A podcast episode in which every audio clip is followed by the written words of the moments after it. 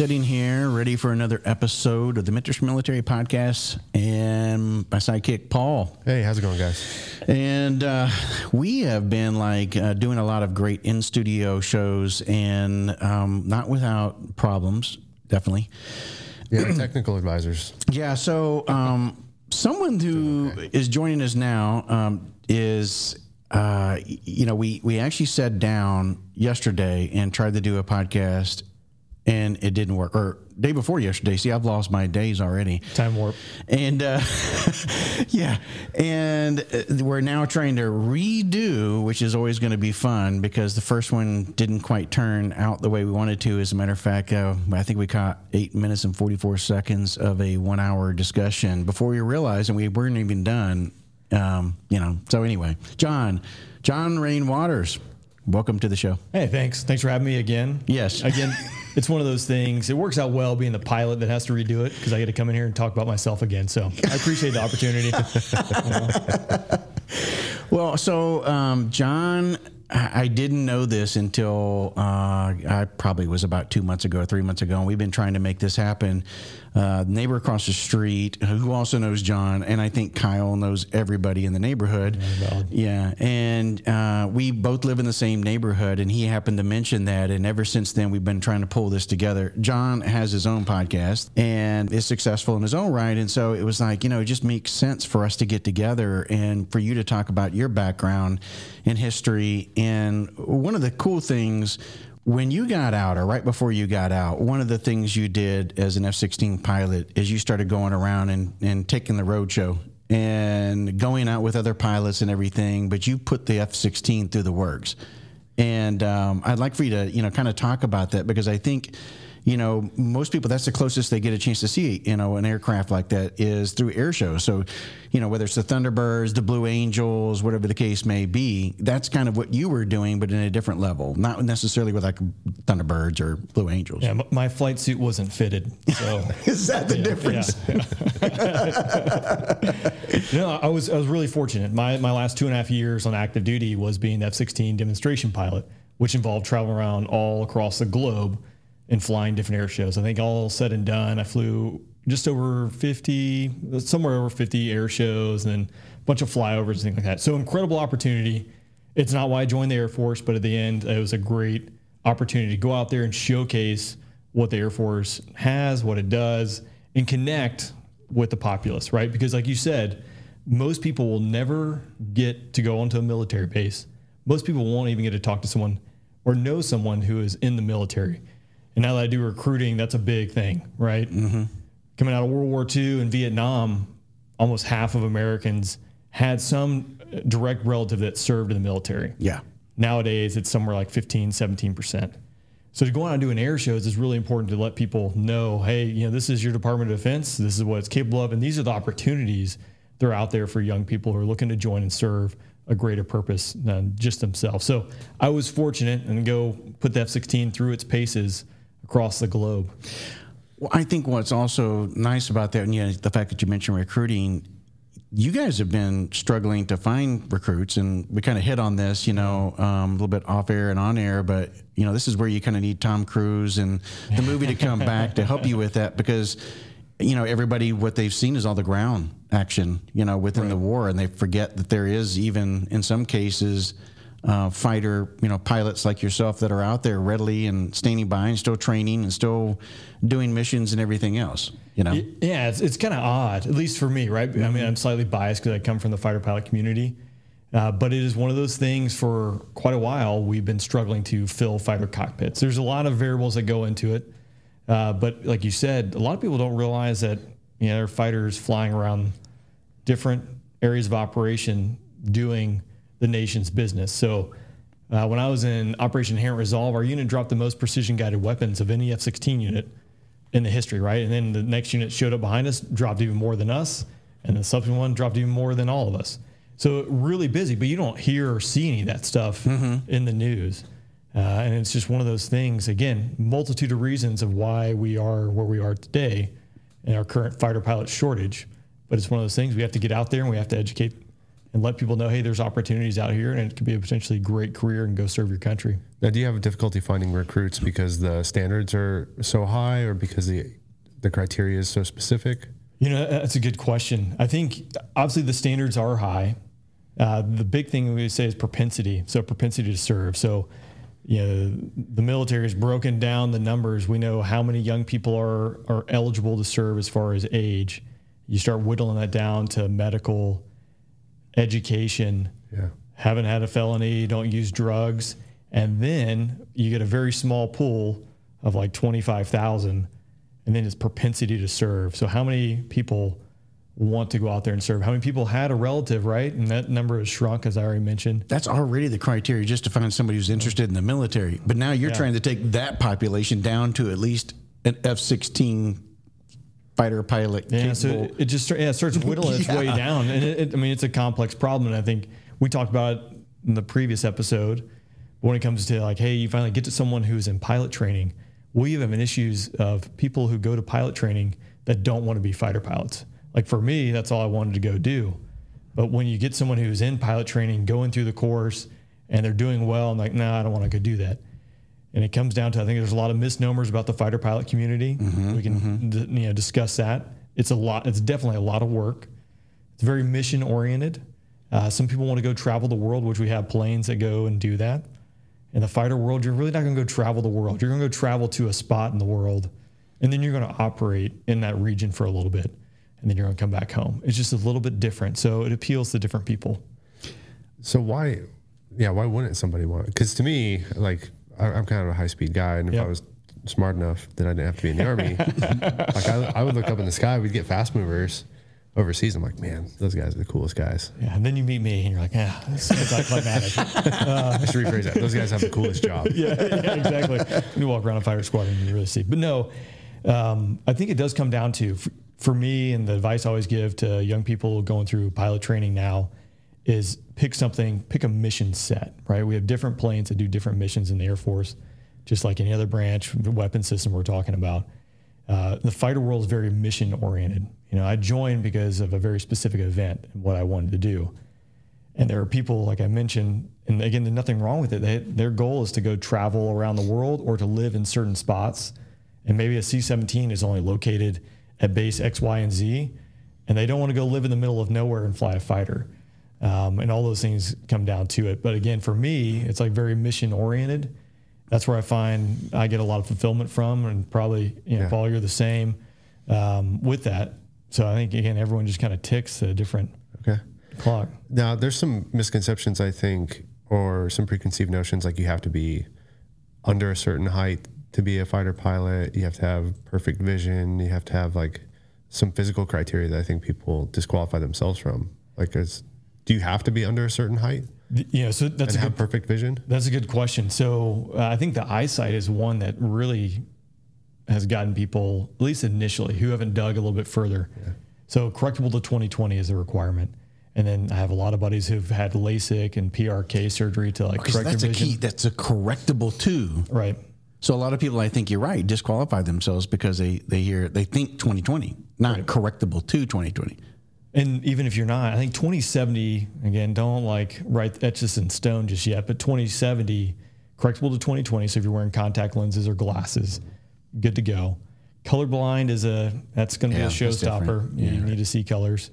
Um, and then there are some things, you know, if you have like a heart murmur, there's, it's, it's, it's going to be a showstopper.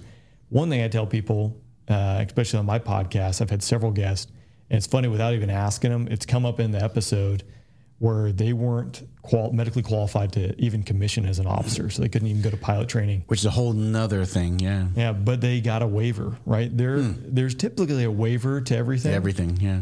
Again, there are some Typically. showstoppers, Right. but Yeah. I say never take no for an answer, right? You at least need to dig, uh, at least ask the question, and probably ask a couple people respectfully, and get some other opinions because you just never know. There's always some different avenue. And actually, funny story, I showed up at ROTC, uh, 30 of us, and one semester, a guy who's probably the most diehard, I'm going to be a pilot. This is all I've ever dreamed of. Uh, leaves ROTC. He has asthma, so disqualified. And then fast forward uh, five years later, I show up to pilot training. He's sitting there checking in.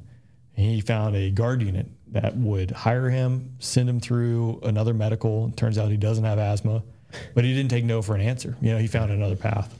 Yeah, there you go. So, what is the height requirement? Yeah, that's a great question. I don't know. I, I, there, I mean, we have academy. Granted, it's not like Division One football, Yeah. but uh, you know, not SEC football players, but we got football players who fly fighters, Mm-hmm. you know, in the Air Force. Most of those guys find their way to the A10, but I feel like I'm cramped, or I was cramped in the F16 with not a whole lot of space remaining.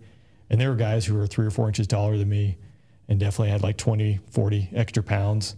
Now flying like in a combat, like I mean, there's there's literally no room with the vest. Yeah. So I don't know how those guys fit in the jet, but it's possible. Is there something to do though, like uh, from the torso to the, you know, that type of thing too, inseam or whatever? I it's a sitting height.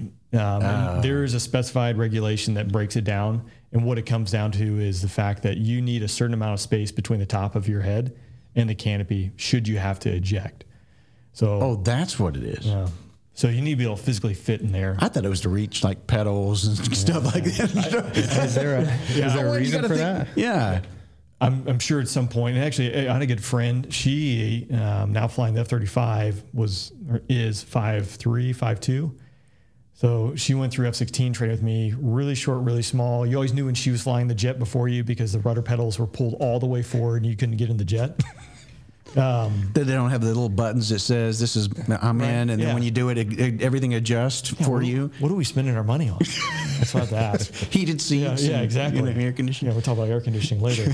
um, but she transitioned F thirty five. She was actually delayed transition F thirty five for a year because they came out and said, "Hey, if you're under a certain body weight, which I think was 130 pounds, if you ejected, a very high probability you'll be decapitated." So they went and they fixed that issue, and then she was able to go onto it. But there's all there, there's reasons. Like it's a very, you know, flying fighters. Um, I, I think definitely takes a lot of work, just like any kind of mission set. Uh, and there are we try to mitigate the risk and fly them as safe as possible. But at the end of the day, it's a weapon system. Uh, it's designed to go kill and break things, uh, and you have to respect it because it can very quickly go south on you, uh, and then just wouldn't be a good day. When you were doing the air shows, uh, would you say? I'm just curious between that and say your typical, you know, um, typical day as an F-16 pilot. Would you say you put the aircraft and yourself through more frequent, if nothing else, challenging experiences in order to demonstrate the capabilities? You know, it depends, right? Most guys who fly the F 16, it's a 9G platform. Up until going to be an air show pilot, I pulled 9Gs like once. That's Yeah, what I I, wondered. I yeah. just just touched it, right? Yeah. Because when you're going out there and you're fighting one another, you're typically not pulling nine Gs. Um, so as far as Gs go, it's much higher risk doing the air show, in my opinion, uh, because you're down low at two, three hundred feet. You're still, you know, you're going as slow as 115 miles an hour, which is not where you want to be in F-16. Should you lose a motor, and you're going six, seven hundred knots. Uh, so if you hit a bird going that fast, it's not going to work out well. Or if you G-LOC, so G induced loss of consciousness, there's no time to recover. And we're also not flying with a auto GCAS, which is our auto ground collisions avoidance system. So it's giving you that last glove save should you G-LOC flying around. So there's definitely high risk. Now, if you're going to go fight into a near peer country uh, with other fighters and enemy air defenses, uh, that's much more high risk than flying air shows for sure. yeah. Near peer meaning aircraft that are Yeah, if- comparable to ours. Yeah, I mean, if we're talking like China or Russia, right? They have fighters, they have surface air missile systems that are very robust, and fighter pilots that go through training. They're going to present a challenge, and it's going to be a little bit of work for sure. I want to. I don't know if I'm allowed to ask how how comparable are these systems? Like how how on par with them? I, I think that we perceive our air power as being the best in the world, the most advanced, and nobody's really that close to us. Is that accurate? Yeah, I think you know, there's there's definitely a lot of material out there about this, and a lot of people that have spoken about, it, especially generals, because it's one of those things. In my humble, lowly opinion, Yeah. right? We've been in uncontested environments for the past 20 plus years, where no one's really shooting at us. Syria, like you probably can just maybe a slight, very small asterisk. Um, but we have freedom of the skies. and we're not used to not having freedom of the skies. But there are adversaries out there who are spending a lot of money and they're very technologically advanced and they're producing some capable people, some capable equipment that would present significant challenges. And it goes back to, you know, the F 35 when it was coming online was just getting so much, so much grief in the media. Mm-hmm. People would say, well, you, you know, it's a terrible close air support platform. It, it can't replace the A10. Well, that's what now it's designed for, right? Like, will it fill a mission set that the A10 did eventually doing close air support? Absolutely. But it, an A10 can't go survive in downtown Moscow or wherever, right? Uh, you need an F 35 to go out there and fight a near peer adversary. Right. The A10's not going to get there. Right. Yeah. It's so It's slow. shot it's out of so, the it's so sky. slow for all my A10 buddies that are listening. so slow. And, and not just the- speed, but the technology. You can only patch in so much new technology into the old airframes. I'm guessing. Absolutely. And, you know, it's obviously a very capable and very robust platform and does incredible work. Uh, and I know coming from the ground, right? Like Yeah. that's everyone wants to see the A10 show That up, sound, yeah. Yeah. right? Like it's it's an awesome plane. I want to shoot the gun, Yeah, I was never sad to see it coming. right? Yeah, right. Yeah, yeah. I was like, that thing's old. And I was like, oh, sweet. This Smoke thing- those guys. This thing is awesome. Um, but you know the F-16. So the ones I was flying at Shaw, which are Block 50s, are newest F-16s for the U.S. inventory. We're still at Lockheed, still making them. Um, most of those rolled off the assembly line between like 1990 and 1993. There were a couple 2000 uh, models there, but the, they're fragged to fly to 2045 at least. And so they're going through constant upgrades. And I can't, you know, like I've been out of it for 18 months. Yeah. And, you know, obviously I still have a lot of buddies there. And the thing, it is just rapidly evolving. So F 16, they're going to keep upgrading. The next thing, they're going to rip all the cables out of it, rip all the computers out of it.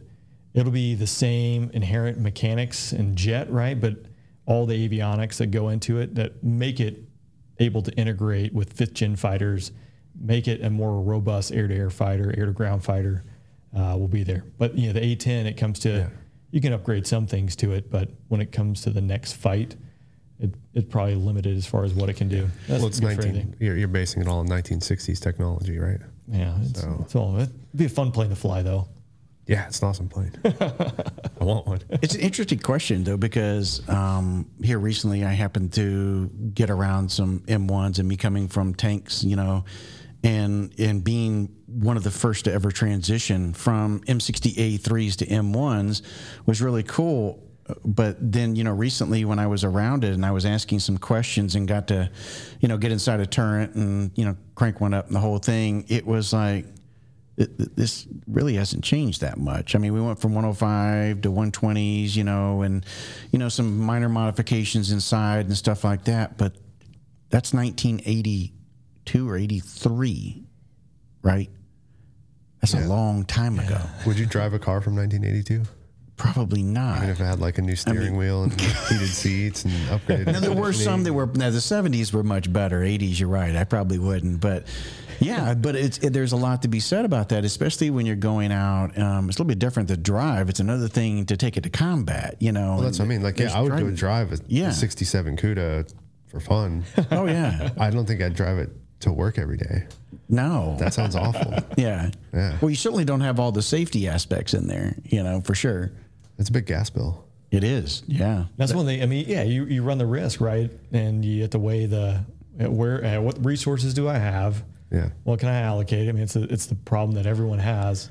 We'll continue to fight that too because financially, the def- uh, defense budget is always something that's target one. Uh, with especially new regime and everything, they look at where dollars are allocated. They look at that defense budget.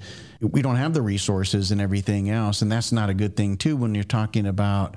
Um, our adversaries and, and capabilities and everything else that are constantly changing because they're pushing a majority of their money into that. Yeah, and that's the thing too. Actually, I just read an article this morning. You know, COVID has changed the dynamics, obviously for everything. The Air Force, I think they've made an assessment that their retention is at an all-time high. Right, no one has gotten out, which will then Space Force, everybody's, uh, you know. Everyone, everyone's jumping there. That's who knows. But you know, what it'll end up being is I feel like the knee jerk reaction. Right, there's a surplus of bodies, so we'll end up slashing a bunch of people and then there'll be a deficit. And one thing, uh, you know, right as I left F 16, um, you know, fighter pilot shortage had been ongoing, and then a main, maintainer shortage. And you, you know, how long does it take to create a 10 year, you know, veteran fighter pilot?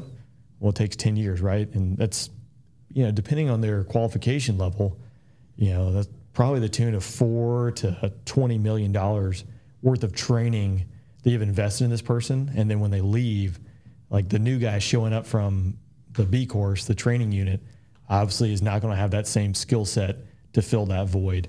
Uh, and the maintenance side of the house is the same deal. You get guys who are just burnt out. Yep. They leave, uh, and then there's no experience to train. And I mean, I saw it, and hopefully, I think it, it's getting better, right? But it's not just a over the night fix. You know, it's going to take a decade to get back up to what we were, right? Meanwhile, everything else is going on in the world.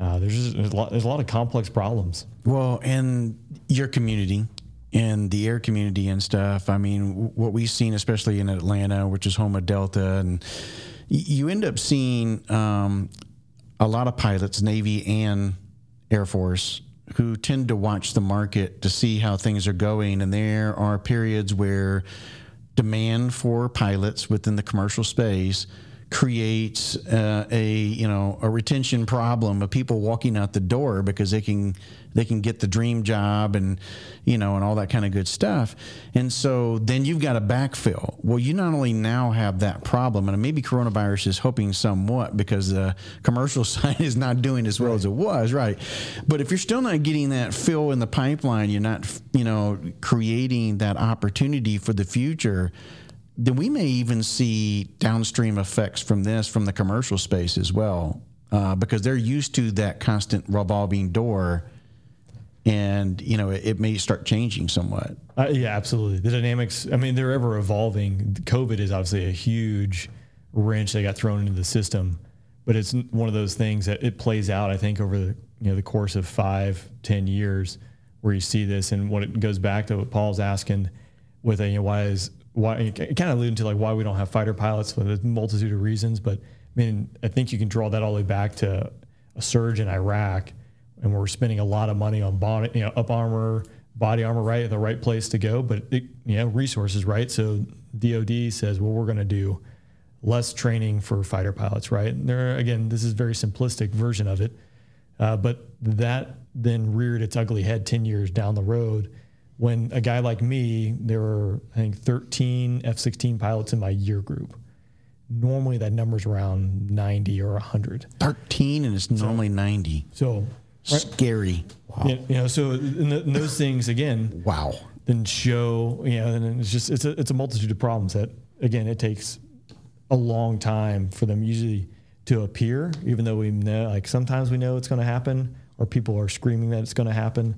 And then it happens now it's a crisis, and then you know want a band aid fix. And in my opinion, it just doesn't happen. I mean, this is a it's a long term problem. Yeah, peer wise, uh, like Navy, is it F fifteen that's comparable to the sixteen, or what? What's well, your, what's well, your... well, nothing. But you know, if I had to pick one, um, no. So we, we have that fifteen as well in the Air Force, but they, the Navy they're, they're that F eighteen. F eighteen, that's right. So, yeah two tails, much slower, uglier looking. I used to think the F 18 was a really good looking plane. And then, like, you get around it after flying the F 16, you're like, this thing's kind of ugly. Really? But I mean, I would still go fly it too. Yeah.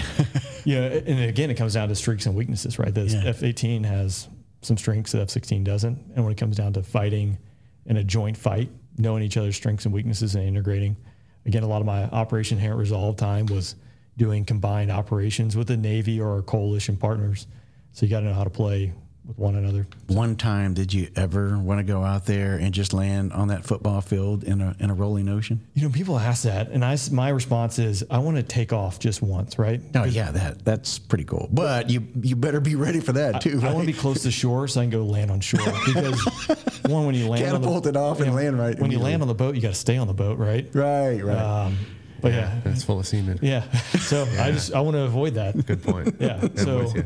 you. could helicopter me in, put yeah. me on the deck, put me in the jet, launch. That'd be fun.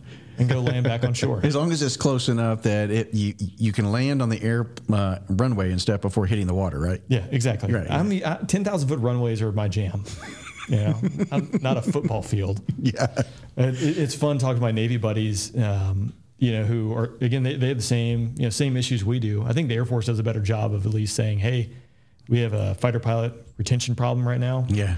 The Navy also has that problem. They just don't say it, at least according you know, to the bro level network.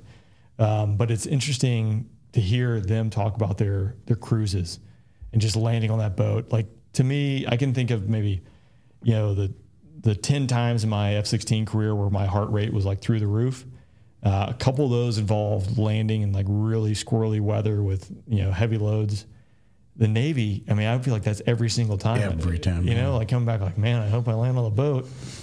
Otherwise, I'm out of gas. I mean, like it just it sounds terrible to me. Yeah. Well, when you think about like the whole physics and everything that they're doing to do that, I mean, they're coming in hot because if that cable, you know, the hook doesn't hit the cable, they got to be going at enough speed or reactionary so that that aircraft, it may take a dip when it comes off the other side, but you hope that it doesn't hit the water, you know, and that's All here's the thing really got me when they're describing. So they're very precise when they come up initial for their break. So they fly over the boat and they break, uh, and it's all.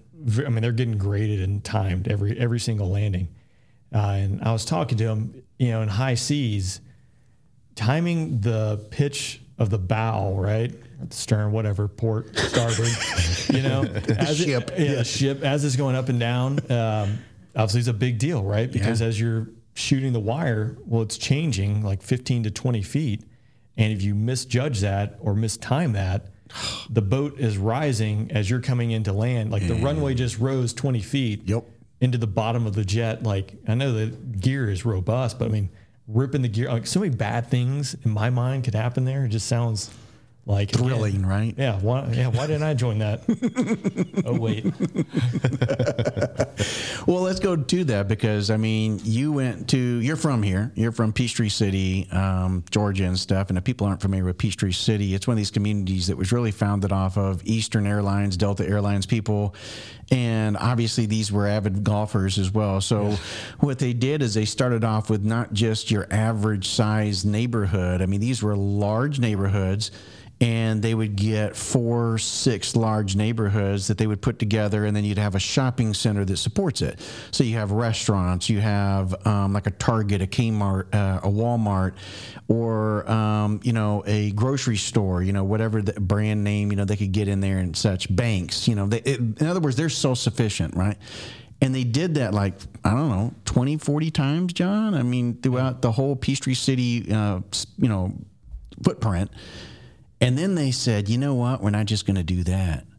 Let's make golf cart trails to connect everything together, including overpasses that go over the main roads that people drive cars on, so they could they could get around to um, connecting to their friends who may live in one of these other mega subdivision areas that they I've got Kmart but I want to go to Target so I take my golf cart and run down the golf cart trail and tootle on and and I mean this is this has been going on for 40 years at least right yeah, I want to say Peachtree City, like the late '70s, was like Yeah. the first uh, first development. Like Aberdeen Village, I think was the first one where it was built Yeah. out. They call them villages, you know. They Yeah.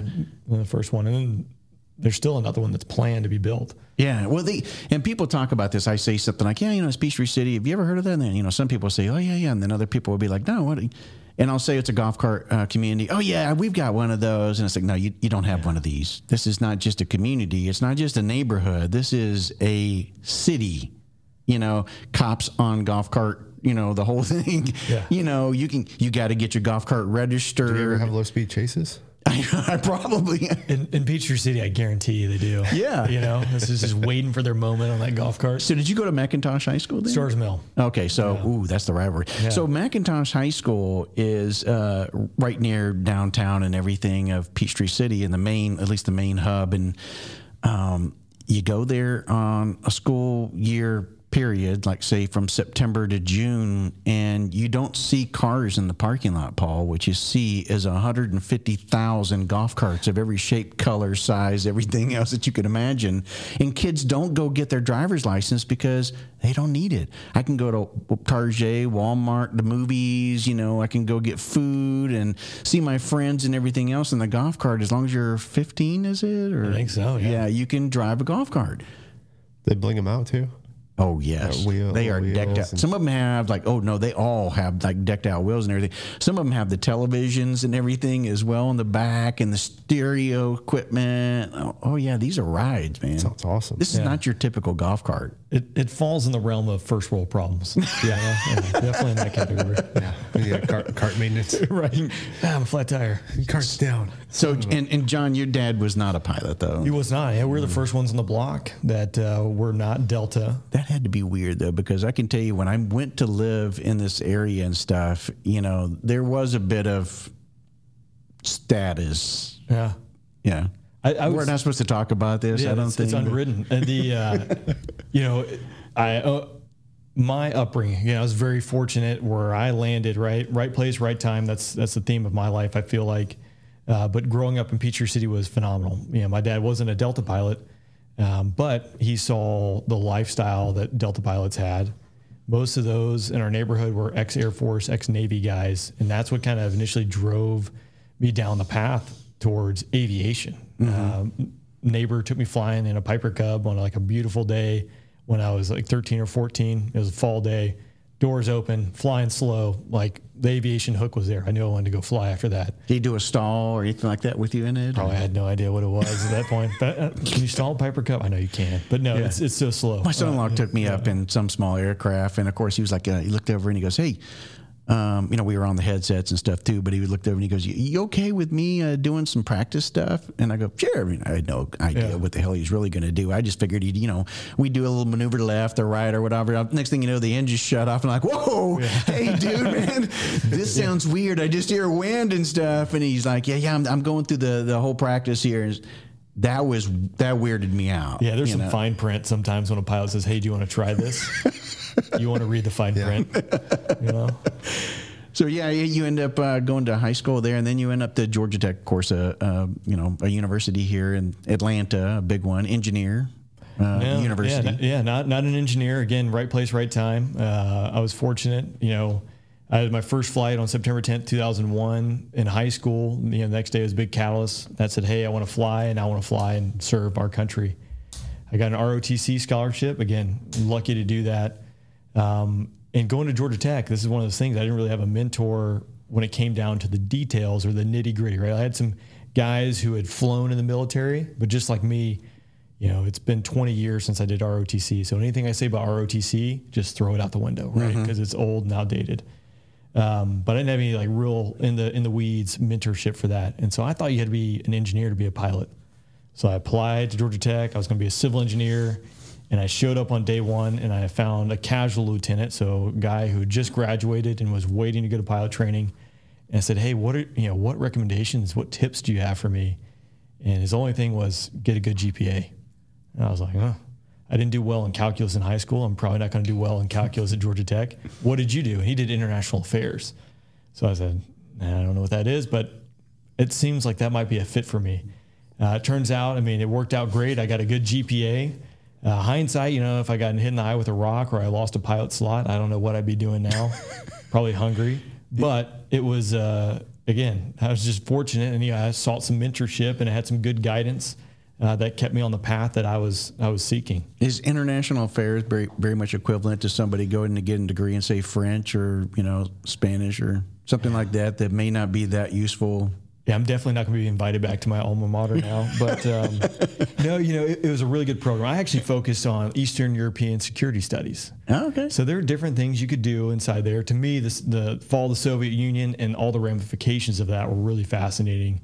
Uh, so I had some really smart professors, and we did dive down into the weeds. Uh, you know, talking nuclear security, biological, chemical weapons, things that happened with the fall of the Soviet Union that uh, were unplanned or unexpected. Right when Yeah. country X just now appears because it's no longer a republic Yep. of the Soviet Union, but it has a chemical weapons factory you know, how do we contain that? What went into that? So I will say I'd never, I, I honestly never used my degree probably whatsoever, maybe subliminally or subconsciously uh, for you know my time as an F-16 pilot.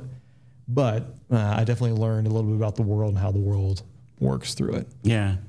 We were talking earlier about F 16 and, and the pipeline and, and how you, you get there. And I know you spent various times, you know, going from, you know, it, getting trained yourself and then being an instructor and, and all of that kind of stuff. But along that path and journey, what was the attrition rate? Because I, can only imagine that it's one thing for you to get to the point where you can actually get there but then even something like you know the G-force and stuff when they put you in the room and the guys are passing out and the whole thing, and I think they make funny videos of that so that you could see those later. And yeah, I got one. You get to take it home. Yeah. You know, no, no, one looks good pulling nine Gs. Yeah. Um, no, it, I would say uh, one. I have no idea what the actual attrition rate is, and it's not exact but there's attrition built into everything all the way up until the point, uh, at least when I was going through to get to introduction to fighter fundamentals. Yeah. So when people show up to pilot training, we know there's going to be a 15% or whatever it might be attrition rate. So a class of 30, you're going to have a couple people that wash out. And then, you know, you're going to get to introduction to fighter fundamentals. There is no planned, you know, attrition rate out of there, but it still happens. So that's the first time you're kind of learning basic tactics in a old type trainer, and then you're going to go into your weapon system, the F-16, F-15, whatever it might be. Again, when you show up there, they plan on you graduating. Actually, I have to take it back.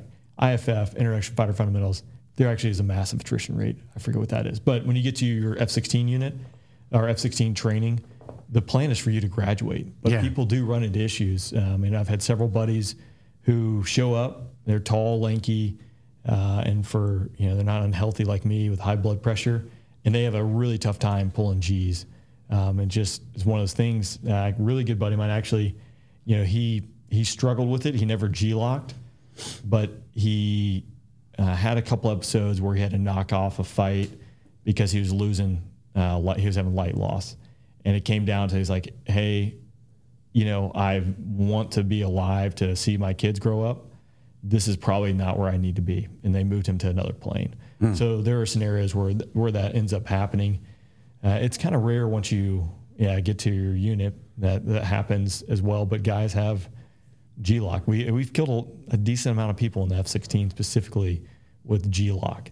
Uh, we now have auto GCAS collision avoidance system, which is saved. It saved, my buddy was the first US save. A lot of our foreign nations who fly F 16s have had it for a while we've just recently incorporated it into to ours. But um, yeah, it's kind of down the rabbit hole of attrition rate in the F-16 or into kind of any that can translate across any weapon system. Yeah, and I mean it totally makes sense because of the what you're being asked to do and the type of machine that you're being asked to to drive.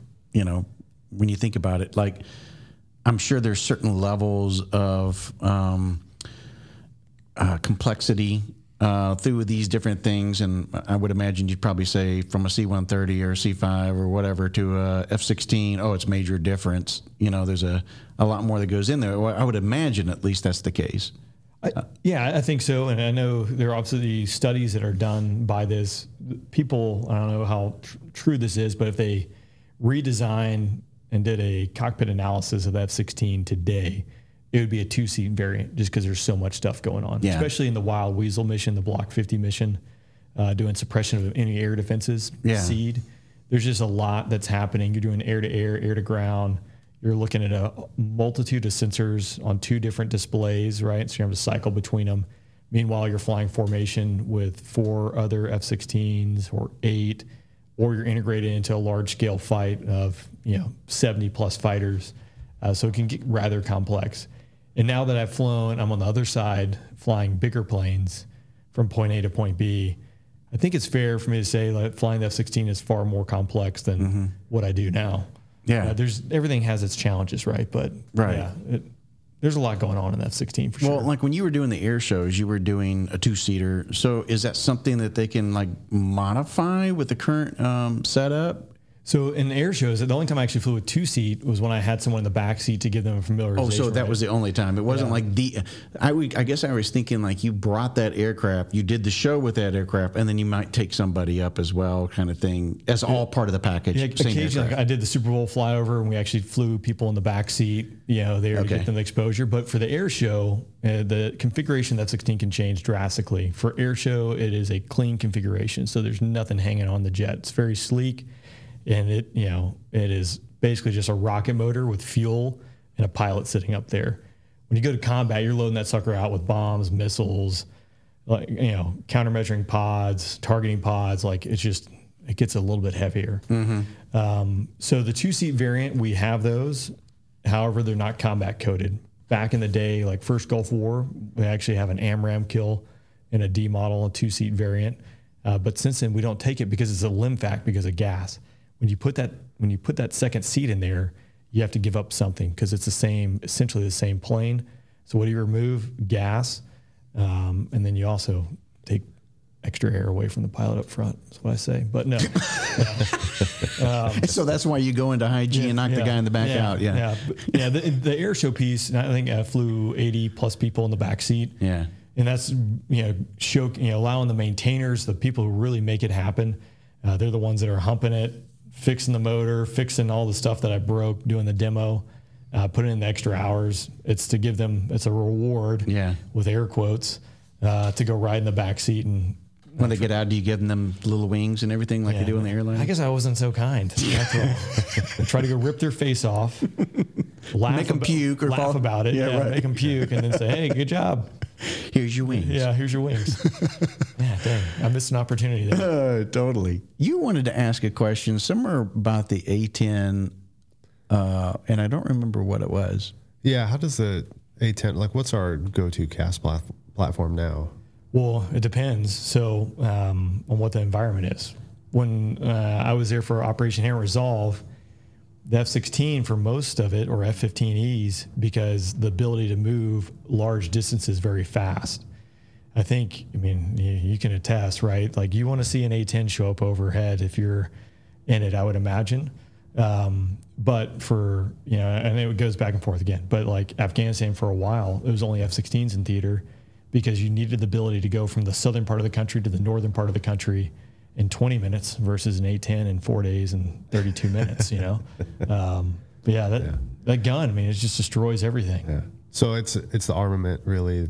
It's the the weapons capability that really It's- makes the A10 suitable for CAS. The, uh, I mean, the gun, obviously, it's built around the gun. We're carrying essentially the same, you know, bombs, right, when it comes down to it.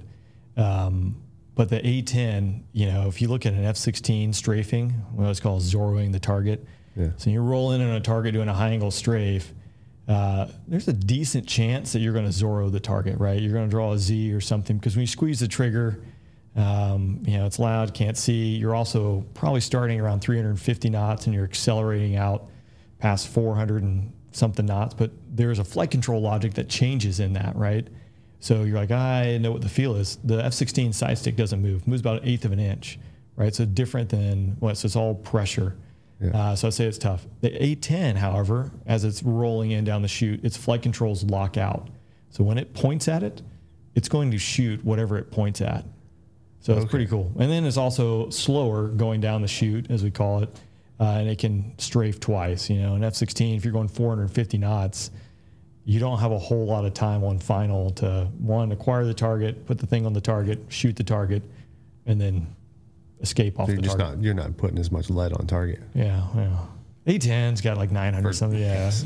And it's also shooting a water bottle too, right? Yeah. That 30 millimeter. It's impressive. I, I want to shoot the gun. I want to shoot the gun. I think everybody wants Yeah. to go shoot the gun. But then I want to. But then I want to fly. Fast. I want to. I just want to watch you shoot the Yeah, gun. yeah, Yeah, yeah. Come cast me, dude. Yeah. It's cool. have, have you had a lot of guys that's on your show that flew the A10? Because I hear this on occasion of ground crew, crew guys finally get to meet those guys who did the gun runs for them, and it's and it's pretty wild. I don't know. I think you did. You get a chance to do that, or uh, I got was it the Apache? Um, I can't remember. No, I got to fly in a AC-130 Oh, on a mission. We That's right. We didn't shoot.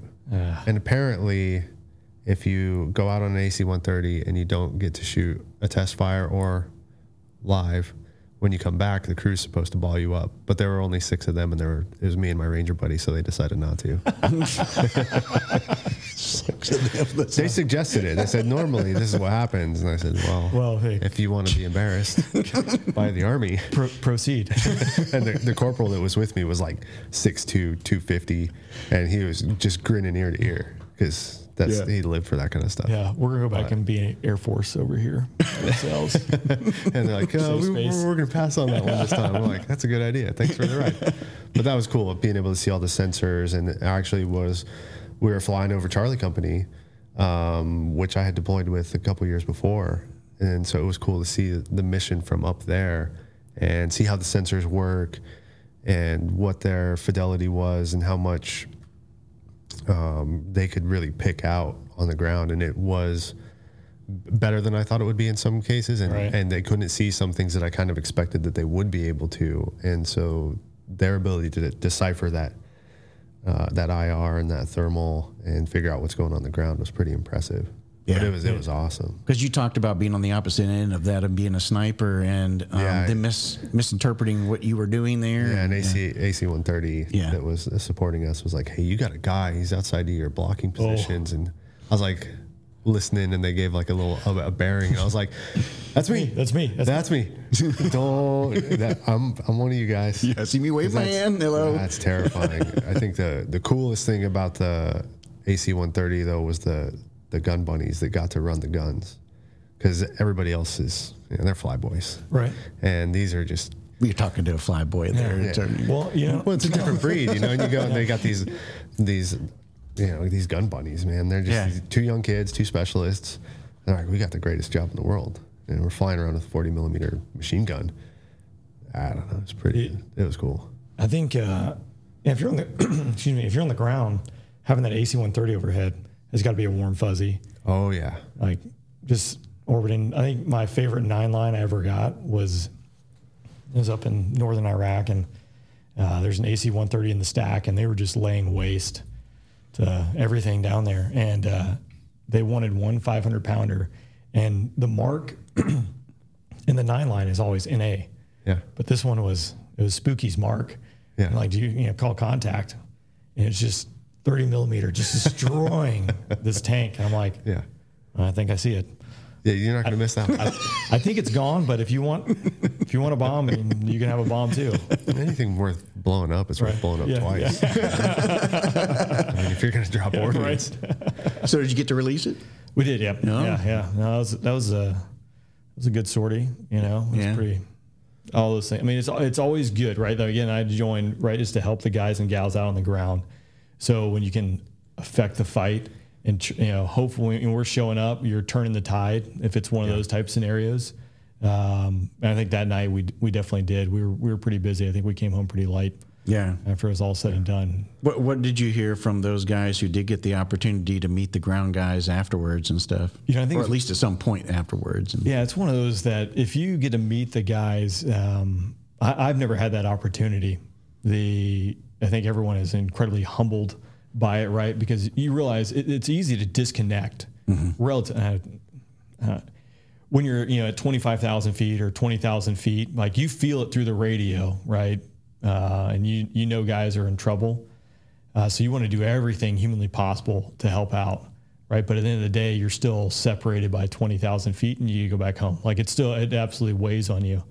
Uh, but when you, uh, a good buddy who got a distinguished flying cross uh, for saving a bunch uh, of dudes uh, in a place, and it was, it- you know, he was he was just crying when they were reading the citation, right? Uh, because he got to meet those guys. Uh, one of them said, you know, he got to come home to his newborn son, right? Because those guys, they were in the fight for their life, right? And I think that's what it's all about. Is when it can come down to you can effectively turn the tide of a fight to hopefully let guys go home to see their loved ones. Like uh, it, it doesn't doesn't get any better. I'm actually. Uh, you know, my one story, which doesn't compare to that, is I'm, I'm gonna record a podcast on Friday uh, with an A10 guy who actually he lost his canopy and his gear, and we were texting back and forth. And he's like, "Hey, I think you were flying in OIR at the same time I was," Turns out we high five. We miss each other. His unit was showing up as my unit was leaving. But we, my second to last sortie, uh, we were. It was a really busy deployment, as I mentioned, um,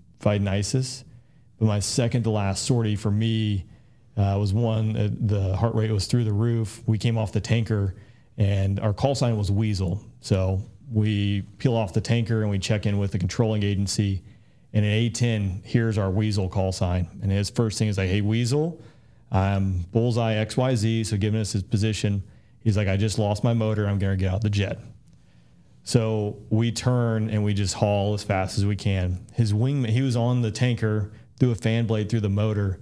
Oh wow! Right at the end of getting gas, his wingman was critically low on gas, getting ready to get onto the tanker. So his wingman has to jettison all his stores, get rid of all his bombs, and they start turning and pointing to Al Asad, which yeah, this time, you know, that used to be a base we had a pool at, right? We mm-hmm. set tankers at. Mm-hmm. Uh, and the week before, I was dropping bombs right outside the wire of Al Asad. So, not a friendly place anymore. Um, and so, you know, you hear that. I mean, this guy is going to jump out of the jet. So, we turned and we, we went as fast as we could to get down there. And kind of the humorous part of it is uh, I was the wingman and I said, Hey, you want me to switch over to the JTAC because there's a restricted operating zone there.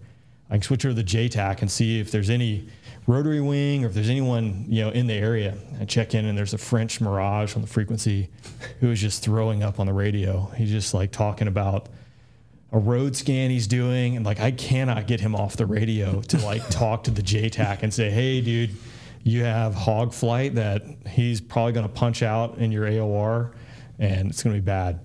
The fortunate thing is he limped that jet into Al Asad. His wingman landed right behind him uh, it turns out, like my flight lead, Flint Locke, uh, he was doing a rotation a few weeks later at our Combined Air Operations Center doing staff work uh, and got to meet that A10 pilot, right? But that time, you know, it, it, again, it doesn't compare to someone who's like, I mean, for the A10 pilot, significant emotional event. Uh, it was a significant emotional event for me. Uh, it ended the best way it could have, you know, but that was a time if he had punched out there, you know, it wouldn't have gone well. When yeah, yeah, yeah like we had a deployment, we had a Jordanian pilot that I mission planned with the day before. He went down and he ended up on the news, not the way you want it to be, right? Yeah. So public execution, um, and it's just.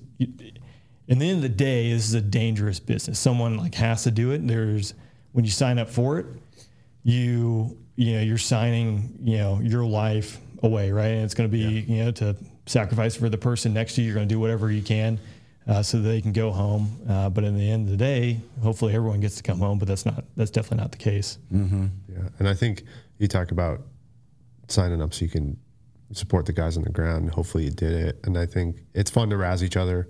We all yeah. do it, but I know for a fact like we could not get to the places we got to without the stack we had above us. And obviously, we need, need aircraft to get there in right. the first place, but everybody had a role though. Like you know, and we talked about this on one episode about what Rangers do versus you know um, MARSOC versus SEALs versus whatever. The same thing goes to conventional Army, Navy, Air Force, Marines, air guys versus yeah. ground guys. Everybody's doing something to make the yeah. magic happen. Well, sometimes the guys on the ground they're like, "Well, I'm the guy on the ground," you know, and you think like you're a badass, but you know, as a sniper, like your job's like watching, communicating, things like that. The thing that makes me really, really awesome is I have a magic button on my chest and I press it and I'm talking to a jet.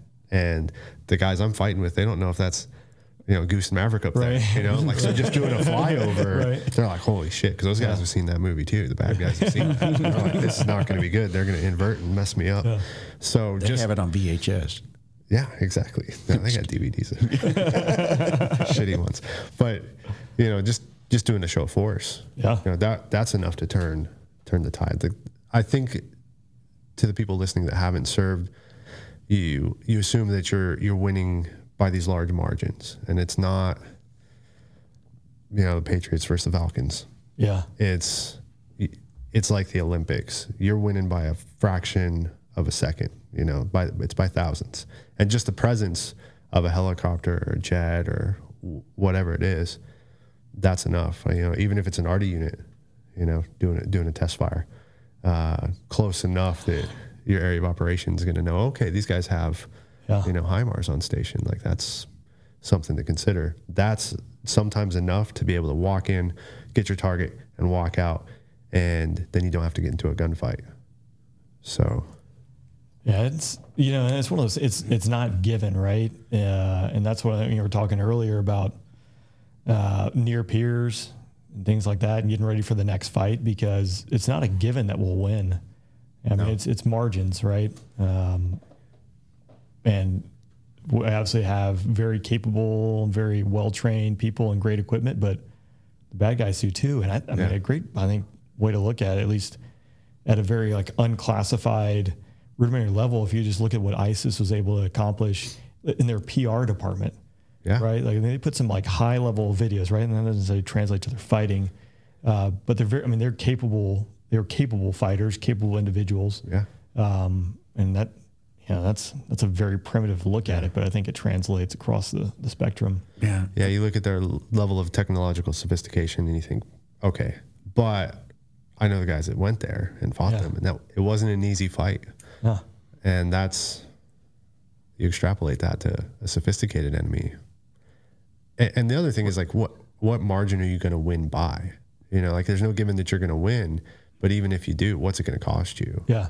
and i think people forget that like good enough isn't good enough when Right. it comes to when you have Air American, superiority, yeah, Americans sure. coming home in body bags. If you yeah, if you talk to air peace alone, could you imagine World War II, right? When you send up seventy aircraft, right, with like twelve individuals on it, and oh, 20 of them didn't come home. Like Yeah. today, you know, if we have a couple mishaps and we lose a couple airplanes, like the Air Force, like we like pause. I mean, granted training, but like pause. Yeah. What's going on here? Like, you know, the World War II spin up. I mean, in the training base, you have like four crashes a day. You're like, that's fine. Just bulldoze it off and keep going. Uh, but it's a different dynamic if people are expecting, oh, we've always we've always won, and yeah, sure, a couple of people die, but yeah, that's not always going to be the case. Especially, I think if you are talking to a, a near peer. yeah god forbid that ever happens Yeah, but hopefully it doesn't. I, I yeah i think that's kind of lost on people that it's it's not outside the realm of possibility but that might be a different conversation Yeah, yeah. It, it's interesting times, but it's so easy to forget. I think, uh, and and really lose track of what's going on in the world uh, and getting wrapped up. Like we we live in a world of first world problems, like in the United States. You know, at least in my opinion, and there are definitely significant.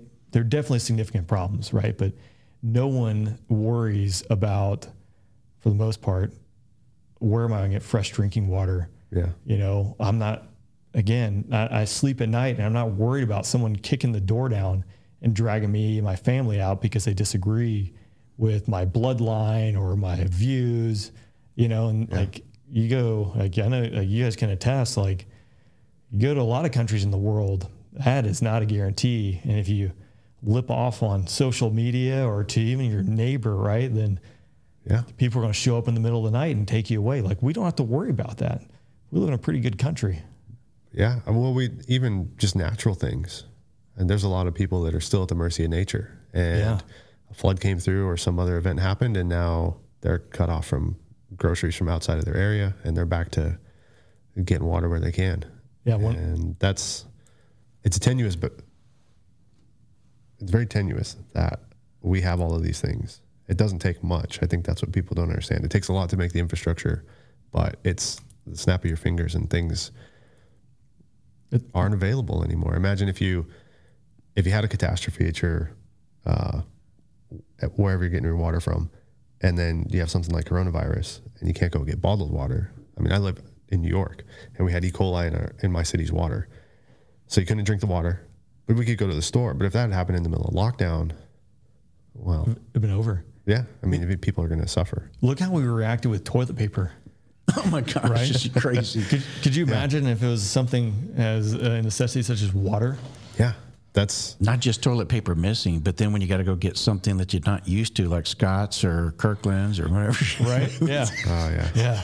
I'm kidding, but no, I'm not actually because it was Well, funny there are because people that were complaining about things like that. I know they get are. Their favorite kind of bacon or their favorite kind of yeah, it's like damn it, I went down there and you know blah blah blah wasn't there, and it's like okay, and yeah.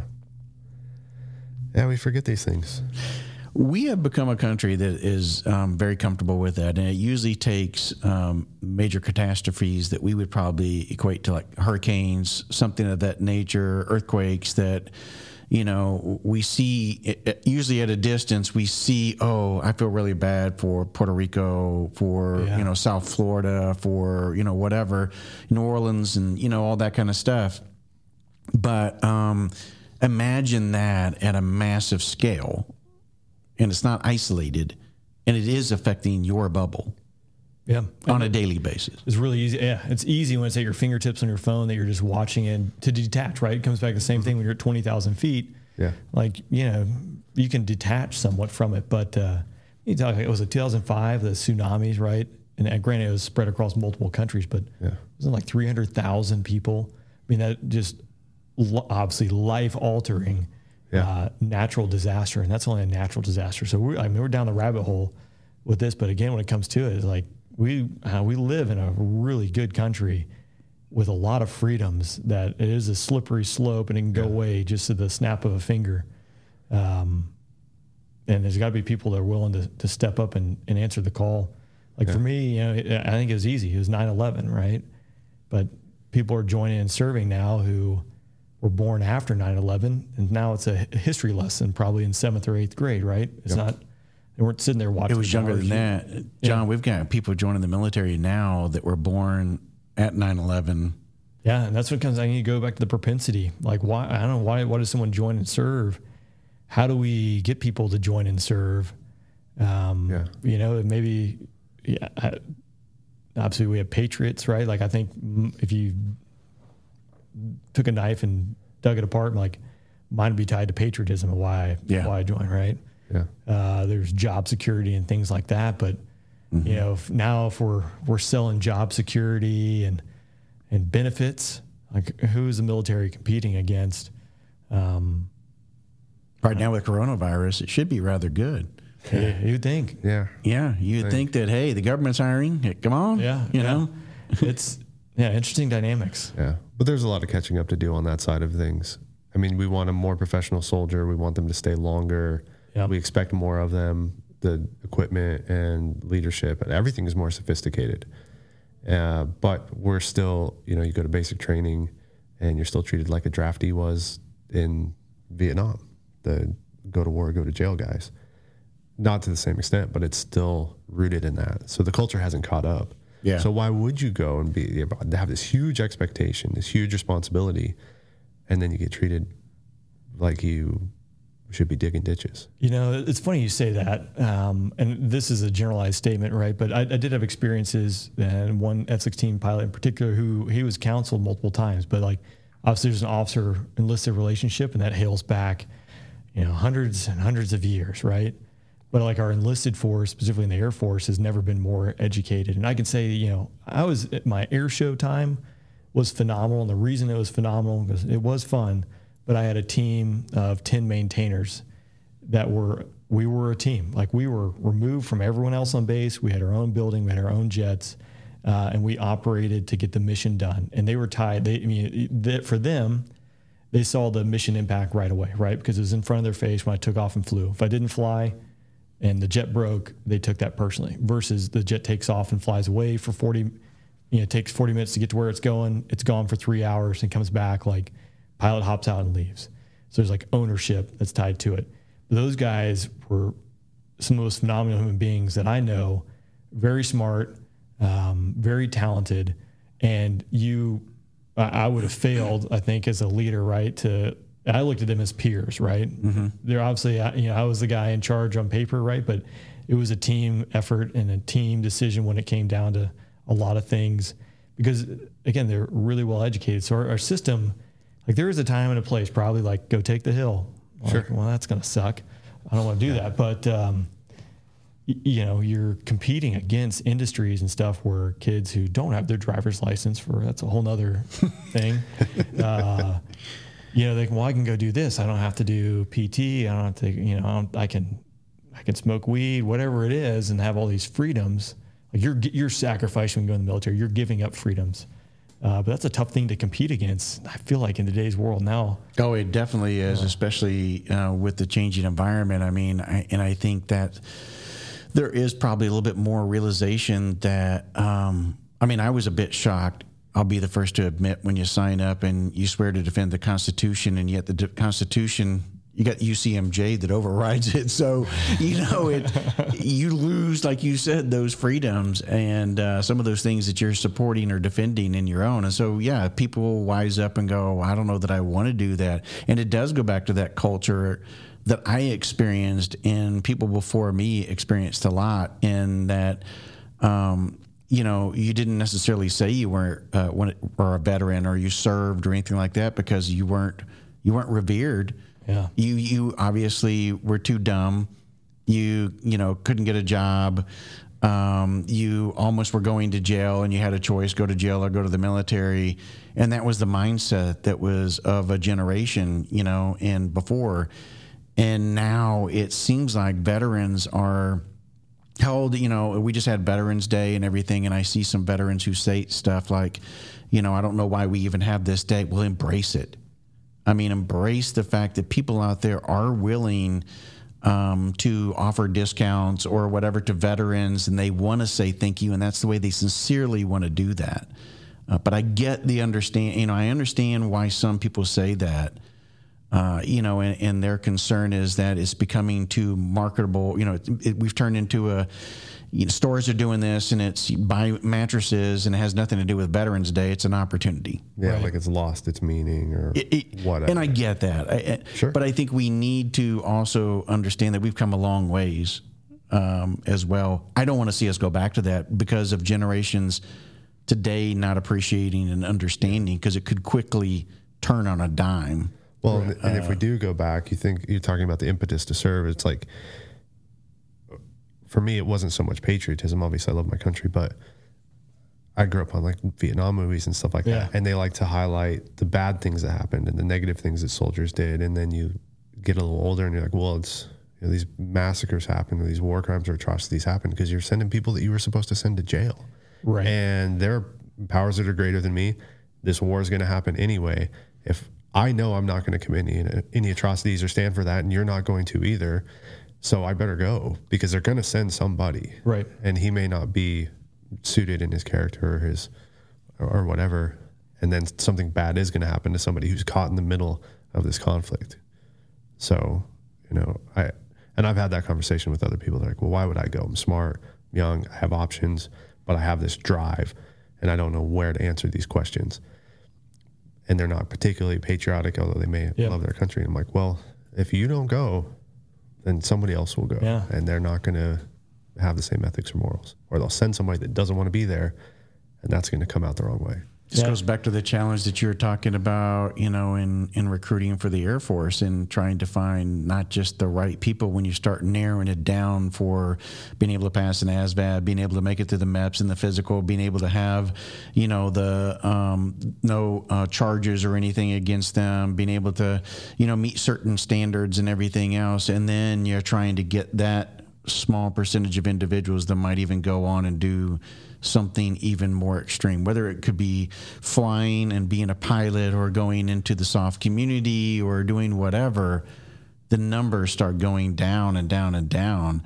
Um, and it's uh, it's an interesting time, and and I think you know personally from being a former recruiter, I can only feel that this is probably going to be um, we ha- we're at a crossroads here right now where you know this could be one of these things. Like I said, hey, the doors are open, we're hiring right? Or this could get really ugly. And from from a country standpoint, that's pretty scary, you know.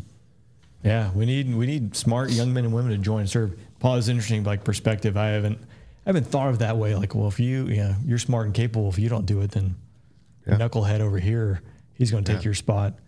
Um, it, know, it, it's fascinating. I actually, before I went into commercial aviation, I was really pursuing the business path but the amount of guys that I talk to who are in business, like former SOF, there are a couple former fighter pilots, like it's just not a path most pilots take. Usually go commercial aviation. But it comes down to it. I feel like the there's so many smart young men and women that go through the military and it's a great system to give you a, a huge new bag of tools to take out and then go into the the private sector and and conquer.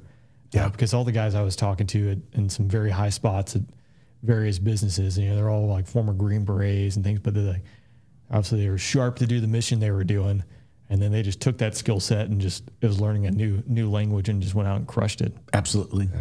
I would agree. And then, you know, you look back at the greatest generation. I mean, a lot of those, they did the exact same thing. They returned from the war. They started up businesses that became highly successful. And a lot of them, you never knew that they even served yeah. within the military, but they took that tool set with them.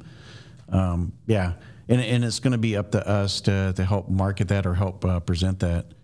John, we could probably go on again, you know, for this whole thing, and and I hope that we do get a chance to do that because, you know, we are very like-minded in what we're doing in our podcast and how we're bringing guests on to tell their stories and all of that.